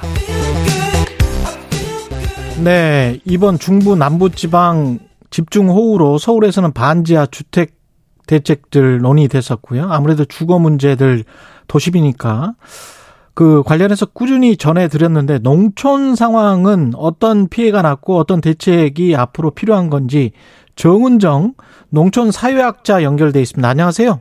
네, 안녕하세요. 예. 기록적인 폭우였고 중부 남부지방 비 피해가 컸는데 수도권 외에 피해가 심한 농촌 지역들은 어느 지역들이 있었고 어떤 피해가 있었습니까? 예, 뭐 청취자들께서도 보도를 통해서 들으셨겠지만 이 강원도 일대에도 피해가 있었고요. 그리고 충청남도 부여와 청양 지역의 피해가 상당히 심한데요. 집중호우가 온 것도 문제지만 올해 저수량이 전라남도를 중심으로 해서 매우 낮았습니다. 수도권에는 비가 너무 많이 와서 문제였지만 또 남부 지역 일부에는 가뭄 때문에 이렇게 문제가 좀 심해서 이게 양극화 현상이 벌어졌다는 것도 상당히 큰 문제입니다. 예. 네. 저수량이 너무 낮았는데 비가 집중적으로 와서 네. 논이나 이런 데도 피해가 많았었던 것 같은데 이렇게 한꺼번에 오는 것도 별로 안 좋죠? 아, 그럼요. 문제 있습니다. 그럼 갑자기 예. 이렇게 지력이 상실이 되면서요. 있어요. 농작물에 피해가 가기도 하고요. 그리고 음. 일단은 물에 한번 잠긴 벼의 경우에는 상당한 그 병충해를 입게 되거든요. 그래서 아. 제대로 된 수확물을 얻기가 어려운 그런 상황입니다. 그러니까 보통 이렇게 물만 빼면 다는 거 아닐까라고 하는데 그게 상당히 어려워지는 거죠. 그렇군요. 네네. 현장에서 어떤 말씀들이나 어려움들을 호소하는 부분들은 어떤 게 있을까요? 구체적으로? 뭐 일단은 지금 추석을 앞두고 집중적으로 출하를 준비했던 거거든요. 예를 들어서 지금 충남 부여와 청양의 상황을 좀 먼저 말씀을 드리면 충남 부여의 경우에는 멜론 주산지입니다. 그러니까 시설 재배 같은 경우에는 피해를 보게 되면 그만큼의 투자비는커녕 그리고 그 소득도 건질 수 없는 거고요. 예. 청양은 고추와 구기자처럼 이렇게 특용 작물들을 많이 기르는 곳인데 이렇게 피해를 입게 되면은 농가에는 소득은 물론이고 생존까지도 좀 어려워지는 상황입니다.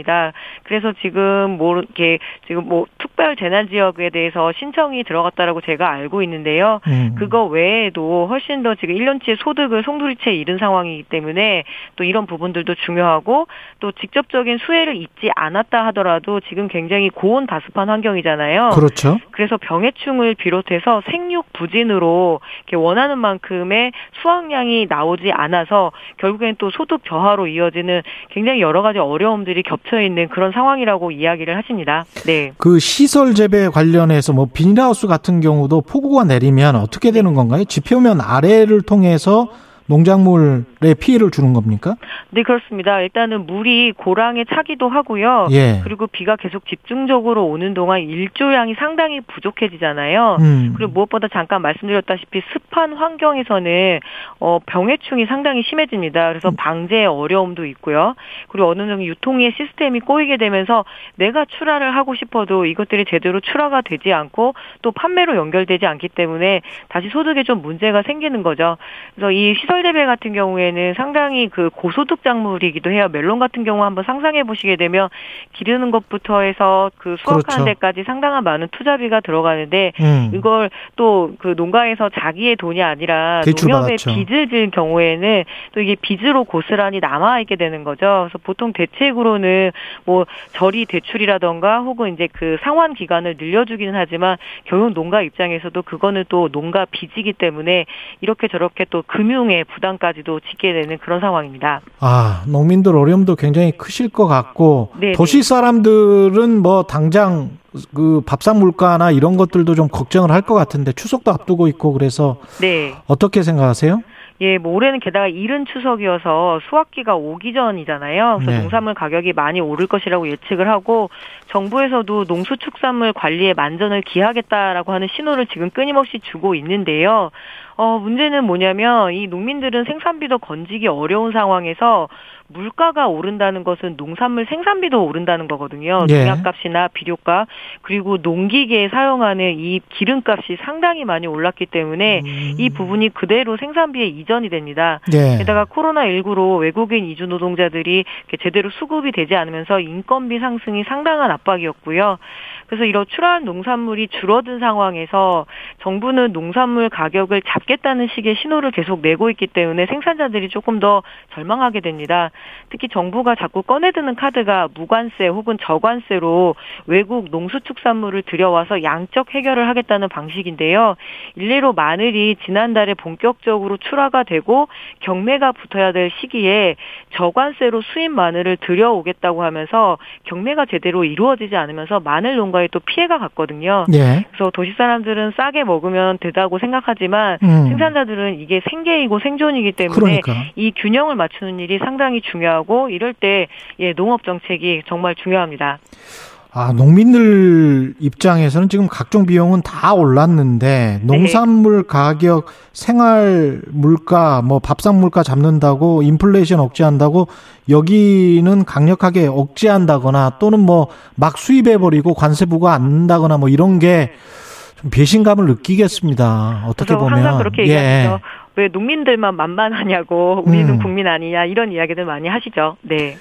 그 참 방법이 뭐 없을까요? 이런 그 비용이랄지 이런 것들을 좀 보존해 주는 그런 거는 없습니까? 뭐 직불제라는 형태가 있는데요. 예. 충분히 지금 다 이렇게 농가 소득을 보존하기에는 한계가 있고 뭐 서두에 말씀드렸다시피 지금 우리의 그 농가 상황들이 상당히 좋지가 않습니다. 특히 고령화의 문제 같은 경우에는 간단하게 말씀드리면 지금 현재 농민들의 평균 연령이 70세입니다. 그럼 10년 뒤면 80살이 되시는 거잖아요. 예. 그럼 이 10년 안에 이 먹거리 문제를 해결해 놓지 않으면 한국 같은 경우에는 큰 위기가 먹거리 위기가 올 텐데요. 그렇죠. 이에 대한 어떤 근본적인 대책이 필요한데 여러 가지 방법이 있겠습니다만 뭐 귀농의 활성화라든가 음. 청년 농업인 육성도 중요하지만 있지만 현실적으로 지금 현재 외국인 이주 노동자들이 우리의 생산 부문을 상당히 많이 떠받쳐주고 있거든요. 음. 그래서 이에 대한 어떤 적극적인 그런 정책 실현도 반드시 필요한 것 같습니다. 그 외국인 노동자들 같은 경우에 어느 정도나 그 비중을 차지하나요? 한 50% 이상이 됩니까? 아, 아닙니다. 더 훨씬 더 높습니다. 그래요? 예, 그리고 지금 91% 정도가 미등록 이주 노동자들을 사용한다라고 이야기를 하는데요. 그러니까 91%? 예, 왜냐하면 지금 합법과 불법 사이에서 불법을 용인하는 상황인 거죠. 왜냐하면 한국에서 너무나 절실한 문제이기 때문입니다. 그래서 이 부분에 대해서 조금 더 꺼내놓고 그리고 시민들과 그리고 농민들 그리고 정부가 서로 이렇게 좀 충분한 이야기를 해야 되고요. 특히 이제 외국인 노동자 당사자들의 의견도 많이 들어봐야 되거든요. 음. 어, 우리가 필요해서 사람들을 들여오는 거고 그렇다면 어떤 적정한 임금과 어떤 생활 조건을 갖춰주고 또 우리의 그렇게 해서 먹거리 안정성을 확보하는 것이 현실적인 문제로 보입니다. 이게 임금을 조금씩은 올려줄 수밖에 없고 인권 문제도 사실 분명히 있을 거고. 네, 그렇습니다. 식량 자급률과 관련해서도 지금 장기적으로 보면 그거는 또 안보 문제가 될 수가 있는 거 아니에요? 예, 지금 우리나라가 쌀을 제외하고 나면은 어, 식량 자급률이 20% 내외라고 하고요. 청취자분들도 들으셔서 아시겠지만 이 우크라이나 전쟁을 통해서 전 세계가 식량 확보와 에너지 확보에 사활을 걸잖아요. 그렇죠. 예, 한국의 경우에 그런 80% 정도는 글로벌 단계에서 들여와야 된다라는 건데 지금은 쌀 말고는 우리가 그렇게 딱 자급할 수 있는 것들이 많지가 않습니다. 그래서 현실은 현실대로 인정을 하고 또 식량 안보와 식량 주권 관점에서 좀 중장기적으로 이 정책들을 짜나가야 되는데 이거는 뭐 단순하게 수입을 해서 먹거리의 양적인 해결만이 아니라 인력에 대한 해결 문제들은 아주 중장기적인 대책들이 필요하거든요. 예. 그렇다면 이게 당장 성과가 드러나지 않기 때문에 정권이 바뀌든 안 바뀌든 꾸준하게 이 문제를 끝까지 붙들고 연구할 수 있는 사람들도 필요하고 정책을 실현할 수 있는 그런 행정 단위의 공무원들도 필요한 그런 정책이죠. 네. 그러니까 농촌 경제 활성화가 이게 사실 일본이나 이쪽은 우리처럼 이렇게 심각한 것 같지는 않던데 똑같이 고령화가 진행되고 그럼에도 불구하고 말이죠. 뭐 일본도 우리보다 예. 먼저 이 고령화 문제 그리고 이나, 이농 문제 그리고 뭐 탈농 문제를 겪었기 때문에 음. 서로 좀 배워야 될 사례들이 있는데요. 음. 뭐 유럽부터 해서 이 농업 선진국이라고 보통 이야기하는 곳들의 정책들을 상당히 많이 연구를 하고 있는 것으로 알고 있습니다. 예. 그래서 여기에서 한국의 현실에 맞는 부분들은 적극적으로 받아들이고 무엇보다 그 시민들께서 농촌과 농업과 농민이 얼마나 귀한 존재인가를 우리가 인식을 많이 높여 높여야지만 이 산업을 보호한다라는 그 생각까지 연결이 되잖아요. 예. 그래서 그런 부분에 대해서 오늘 이렇게 최강 시사에서 농업 문제를 다뤄주시는 것도 굉장히 중요한 일이라고 생각합니다. 마지막으로 네. 이거는 뭐 가십인데 네. 아오리 사과가 빨개진다며요. 네, 뭐 모든 사과는 빨개야 맛있는 거 맞습니다. 예. 왜 청매실보다 황매실이 풍미가 훨씬 좋아서 최근에는 황매실도 많이 유통이 되는데요. 이 청매실이 잘 떨어지지 않고 황매실 같은 경우에 낙과가 많습니다. 아. 오리도 마찬가지입니다. 빨갰을 때 맛있는데 유통을 용이하게 하려다 보니까 그렇게 파란 상태에서 따서 그 유통이 된 건데요. 예, 우리가 조금 더 기다려줄 수 있다라면 나무에 빨간, 놔두면 네 빨갛고 맛있는 아오리 사과 먹을 수 있고요. 또 최근에는 여름용 사과로 썸머킹 같은 신품종들도 활발하게 개발이 되어 있거든요. 예. 그래서 품종에도 관심 가져주시면 훨씬 더 맛있는 사과, 농산물 드실 수 있습니다. 정은정 농촌사회학자였습니다. 고맙습니다. 네, 감사합니다. 8월 22일 월요일 KBS 일라디오 최경련의 최강시사였고요. 오늘이 에너지의 날이라고 하는데 오늘 밤 9시에 5분 소등 캠페인이 있다고 합니다. 동참하는 것도 나쁘지 않을 것 같습니다. 저는 KBS 최경령 기자였습니다. 고맙습니다.